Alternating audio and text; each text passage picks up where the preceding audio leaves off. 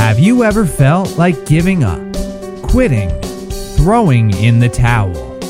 Welcome to Never Ever Give Up Hope featuring Carol Graham. She's an author, health coach, and motivational speaker. Backed into a corner multiple times in her life, Carol shares with you stories on how she overcame some of the toughest obstacles a person can go through in life, but refused to give up hope. Rather than admit defeat, an opportunity was presented, and it involves each and every one of you. Carol will feature spectacular guests who will share their messages of hope, encouragement, and their inspiration to prove why life's adversities only make you stronger. And now, welcoming the host of the show, here's Carol Graham. Thank you, JJ. And I also want to thank all my listeners from all over the world. It is again a new year and so exciting as my countries are growing for the listening audience and individuals are being helped through the message that is given on this show. Never, ever give up hope.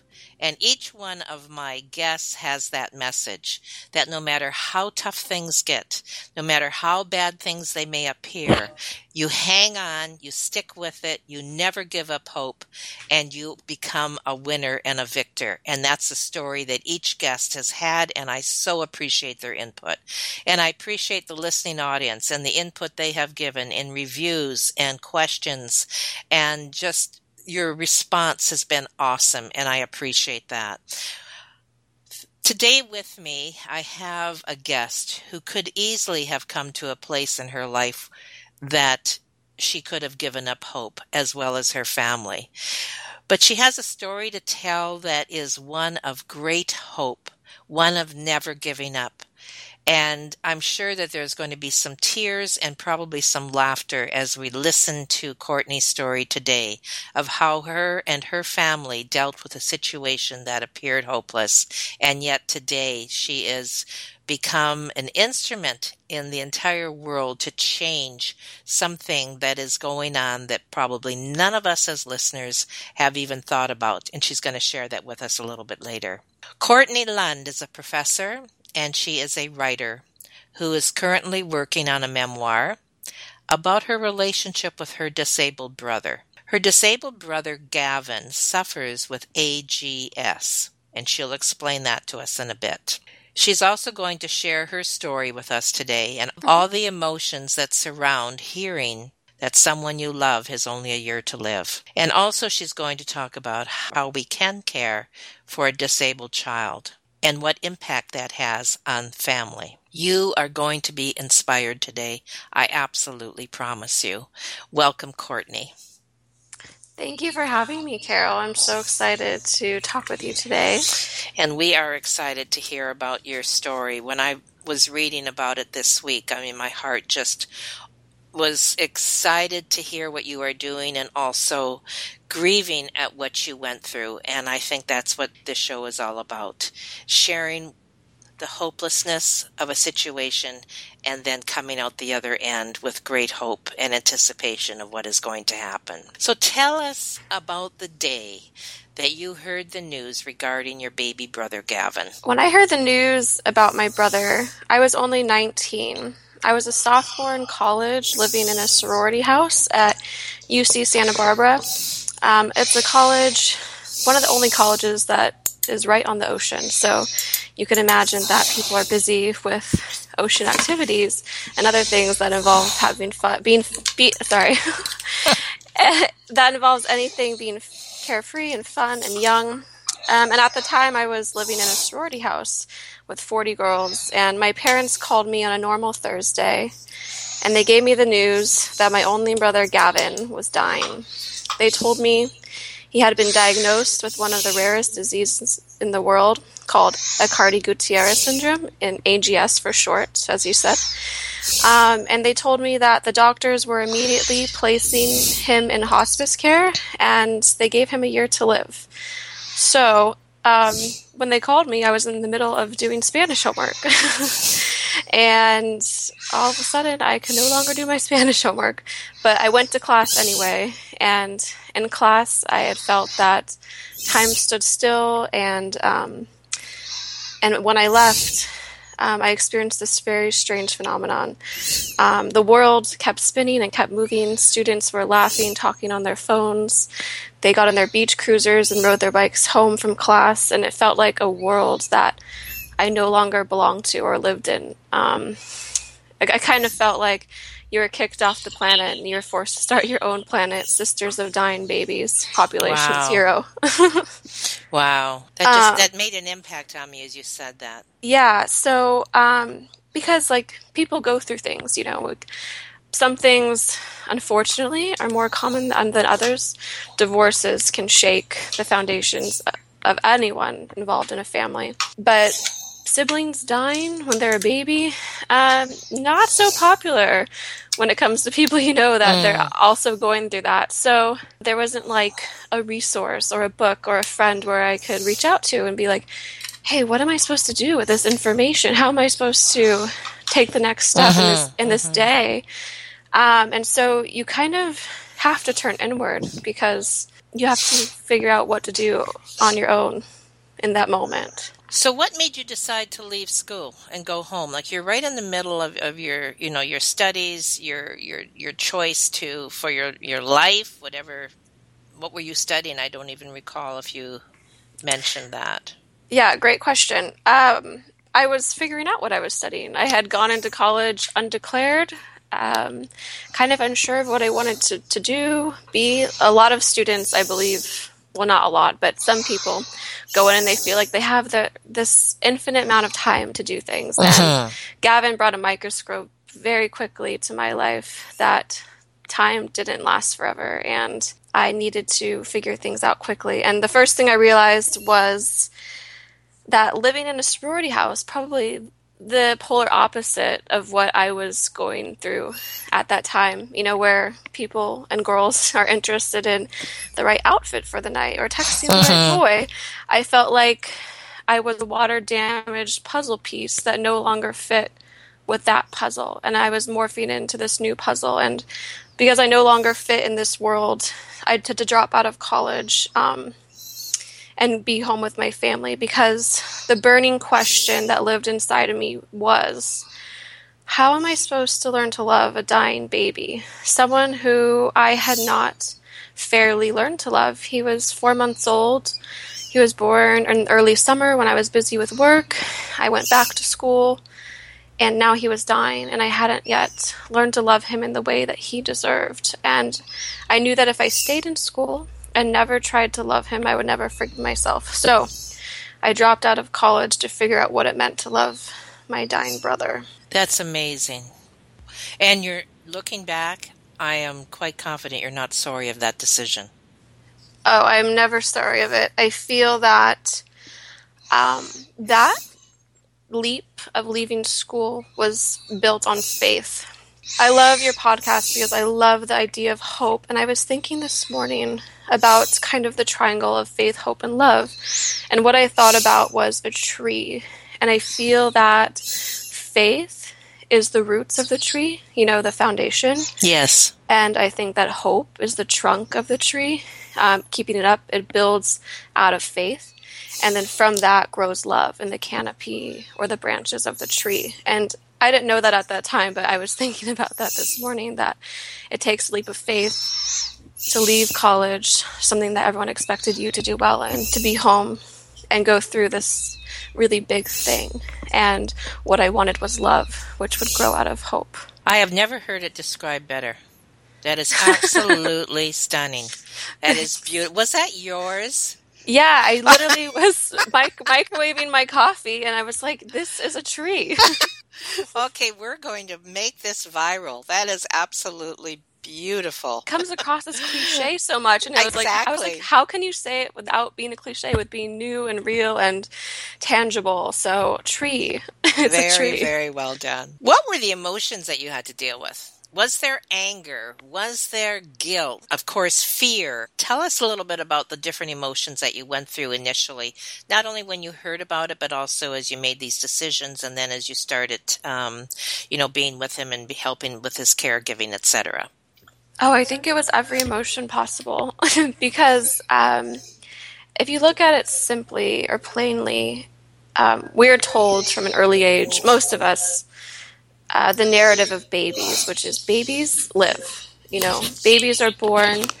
Um, they're the kind of the purest form of human that there is, and um, they're not really supposed to enter hospice care and have brain damage. So um, there's anger and there's sadness and there's grief with you know something breaking the narrative. Um, everything that everyone goes through that's big. You know, the things that smash us in the face, they all go against those narratives that we've known for so long. So the first thing was being mad at that narrative that this could be a narrative for a baby, and not just any baby, but my brother.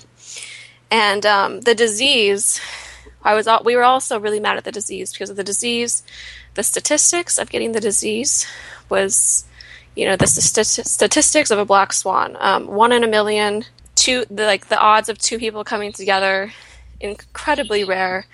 And so my parents both had to carry the gene.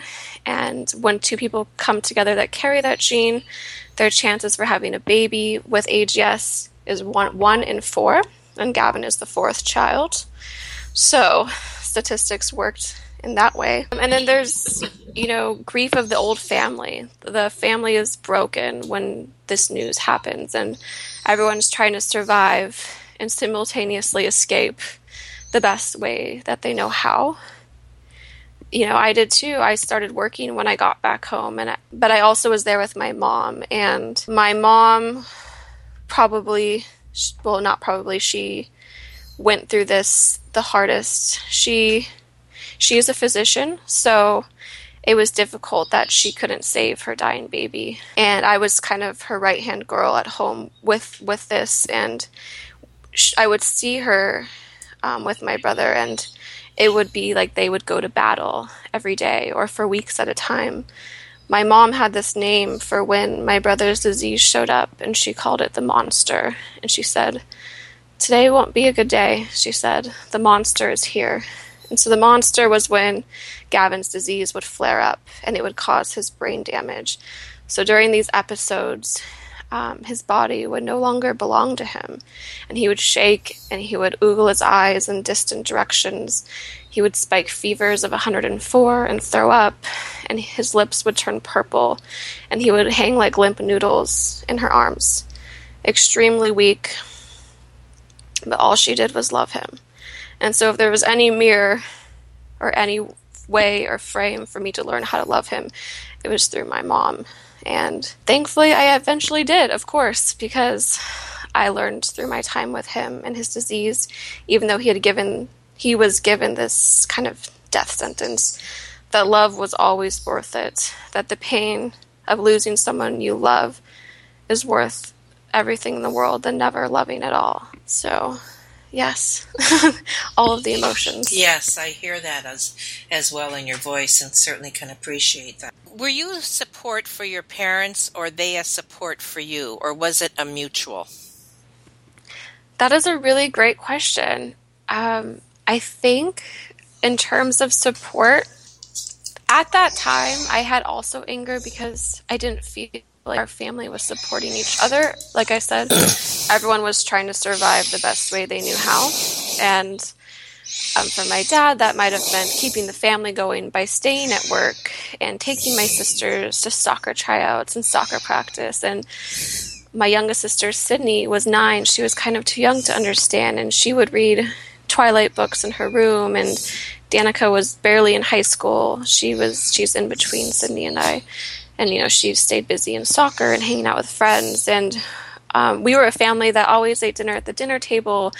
And we always did everything together. And this this kind of was the stopping point of that for this moment. And we were all kind of trying our best to support ourselves and keep us ourselves alive and gavin. But um, in brief moments be there for each other as well.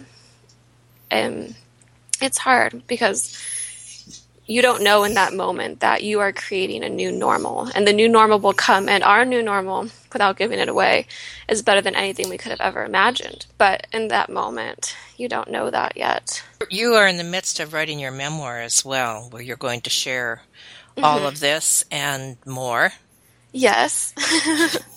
And you also do a lot of writing for was it online magazines or what yeah, I I'm working on my memoir and I'm also writing essays. So I have um, an essay in the New York Times. I had one recently in Glamour. I should have one coming out soon in the Washington Post. And so I try to give an honest take on what it means um, to ha- have a sibling perspective through all of this, through this news um, of my sick brother. And how long was it before you went back to school? I actually went back to school. I dropped out in October. I went back in January. Um, I had dropped out actually for two reasons to try to save my family, bring them closer together because I sensed that things were falling apart. Didn't quite accomplish that, but I did accomplish in loving my brother. Um, and that was the main reason why I had also gone home. And what are you a professor of now? I teach writing. Excellent. Yes, I love writing. I teach writing. Um, yeah. In what what format? Do you teach it online, or you teach it in um, a school, or in four year college? Four year college. Excellent. So, what was the biggest, or some of the life lessons actually that you learned through this whole experience, and maybe also the biggest one? So, give us a few. Definitely. So, um, I would also like to share. I can I can give it away that on Gavin's first birthday, he was taken off of hospice care, and wow. he was called a hospice graduate. You know, um, and it was this odd celebration of sorts. You know. Uh, because typically people don't graduate from hospice, so there was a strange irony in it all. And mm-hmm. the, the local marketing team came to our house and took pictures of him for their new marketing pamphlet. You know, he had graduated. Um, I, I, still don't wow. know what to think about that, but I mean, it is amazing. And um, so our journey shifted, and and this will also be in my book about what it means to love a dying baby, into shifting into a new new phase of what does it mean to live and love and thrive with a handicap or a disabled boy, and, and that is something huge and big and beautiful all on its own, much different than the di- the diagnosis, that initial kind of death sentence. What I learned through Gavin and his never giving up, and my mom and my family, my dad, my sisters, and I never giving up. I learned all these great things, and Gavin was my teacher through all of. I talked to her about earlier, this fragility. Uh-huh. Life is fragile. We don't have every day guaranteed and it's your choice to do what you feel like God has put you here to do, um, and do that every day. Um, and Gavin has taught me that. That's why I've always pursued my passion of writing, sharing his story with the world, teaching others to write, um, to tell their truths, because I could easily go off and do something else, but I Gavin has taught me to pick the thing that is truest to me, that I feel like only I can do. And without him, I don't know if I would have ever chosen to do that. So that's what I've learned, and that's what I've taken away. I've also taken away that um, it doesn't matter how you are in the world. If you're disabled or nor, nor able-bodied or you know whatever you are, um, your life experience matters and it is worth it and it is rich and as important as anyone else's. And Gavin's life and his experience is beautiful. Although he cannot walk, he can't talk, he can't eat solid foods, he'll never get married, you know, he'll never graduate from high school probably, but his life is so worth it and it's beautiful and he's just full of love. And when you see him, you see a little bit of yourself kind of um, and he brings you back to yourself in your true form. So I've learned through him that um, that all lives matter and are beautiful and rich in their own ways. One of the biggest things I would say I've learned is perspective And I think that when big things happen to us, um, which you know, which I'm sure listeners know, those big things that throw us off, we have two choices. We can choose to see ourselves for victims kind of eternally, um, or we can choose to see ourselves as if we won the lottery. Um, because there's a takeaway from everything, and I think there's a spiritual fortune in all the bad things that happen to us.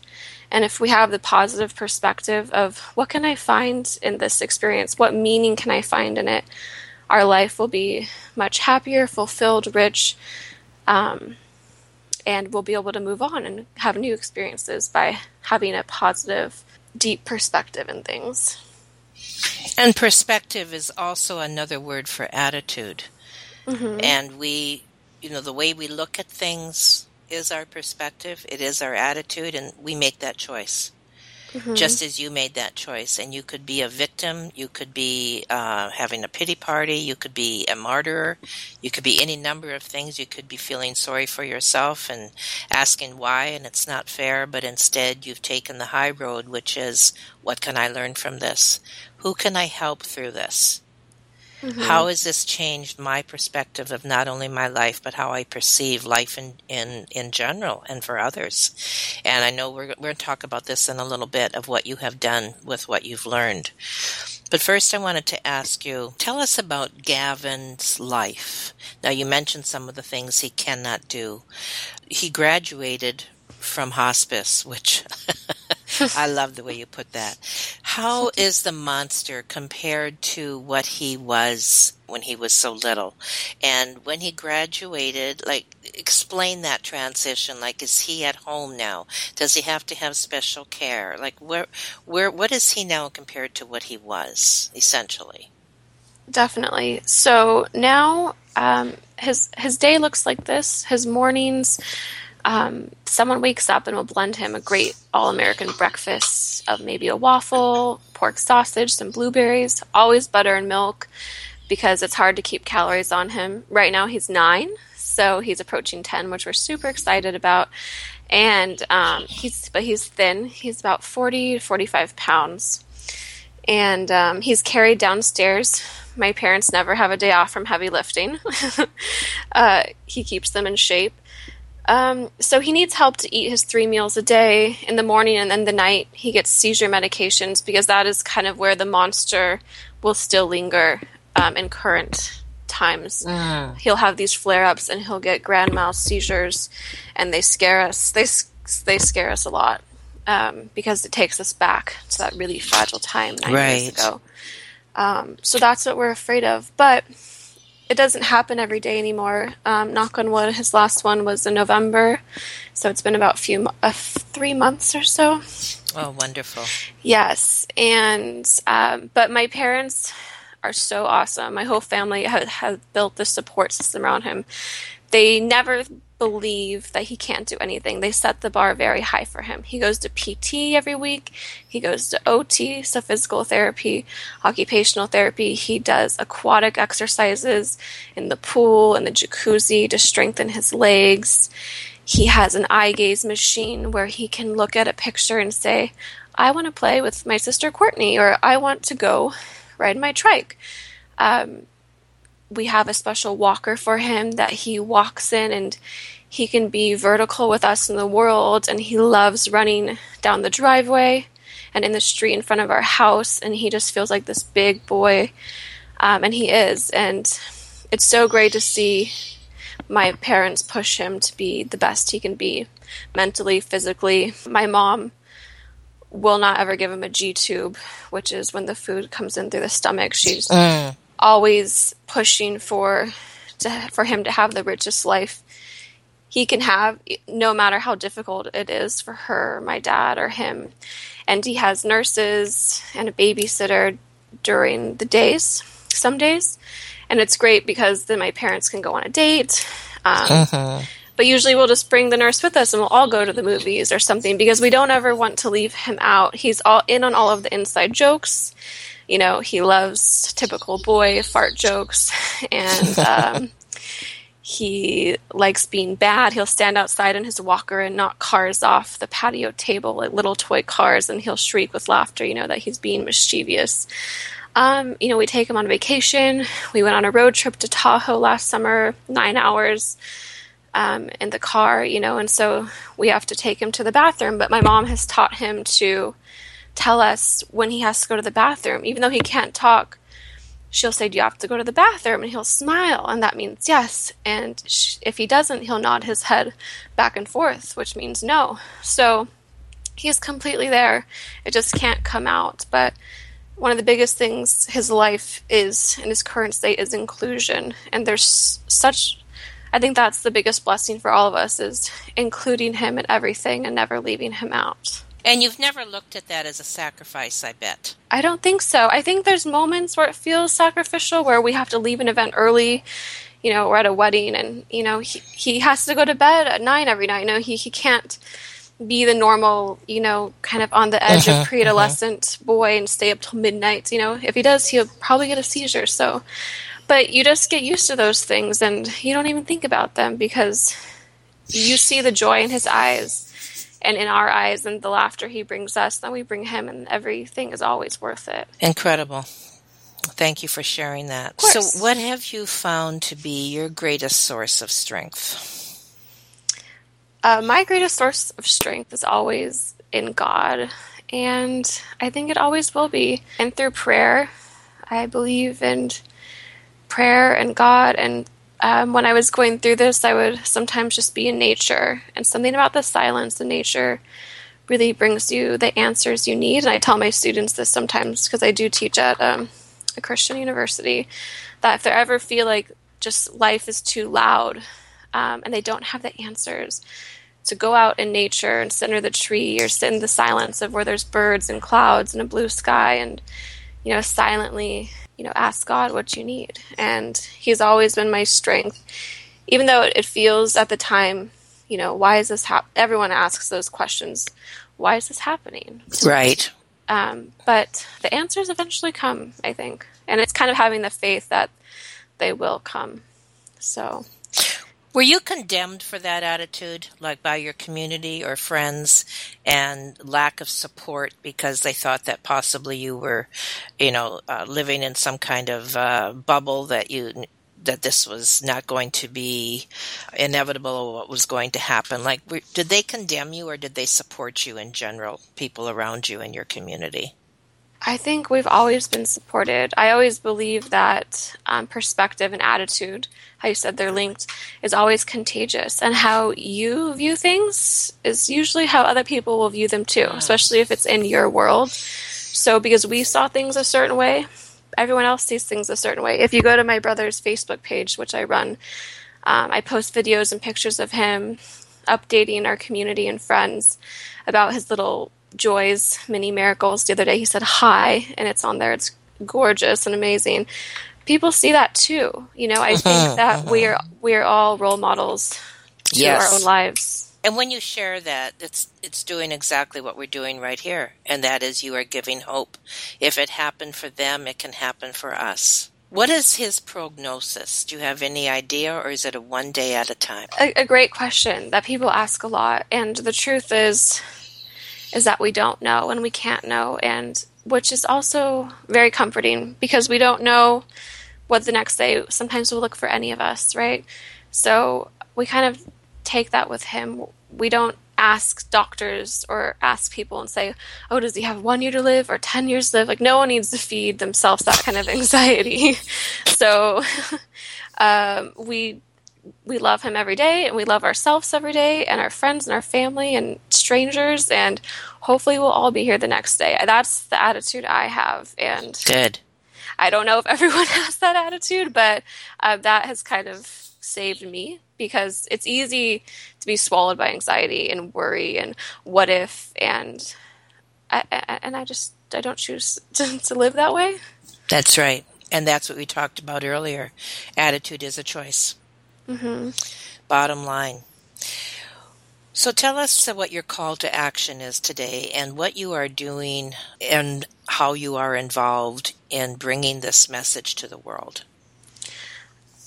uh, I'm involved in trying to get my finish my book and get it out there so people can kind of understand this kind of intimate uh, viewpoint into this family with this dying and then disabled child, and not in a way where it says piteous, but kind of rejoice this boy and every little mini miracle he's done in his life. Uh, I think it's kind of missing in our society.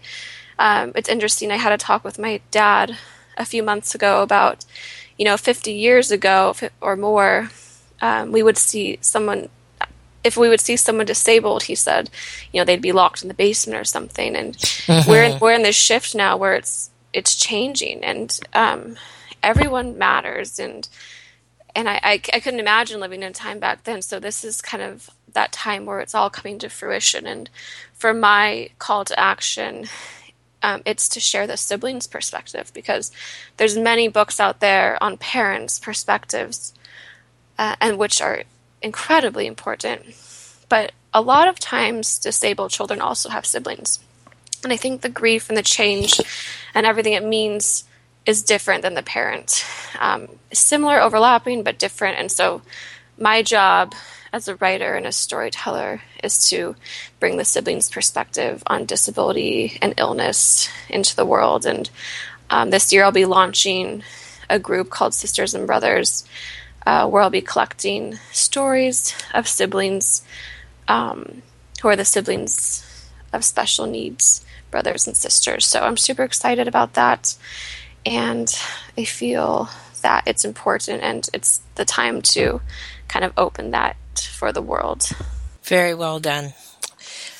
I wish you all the best in that regard because I can think of as you're talking many people who could be helped by this who have disabled brothers or sisters and also the pressure that's put on them and sometimes the lack of attention and all the things that they have to cope with mm-hmm. and not get angry about. And so by your bringing perspective, do you do th- are you planning on doing this like in workshops or strictly through your writing? What what is your plan there? Yes, I, I would love to grow um, for meetups and workshops, but initially it'll be through kind of the sharing of stories because I think the number one thing when you find out the news um, where something's kind of wrong with your sibling or they're dying, you feel really alone, kind of the most alone feeling in the world, pretty much, um, because not a lot, again, not a lot of overlap. Like your next door neighbor probably might not have a sibling that is dying or is sick.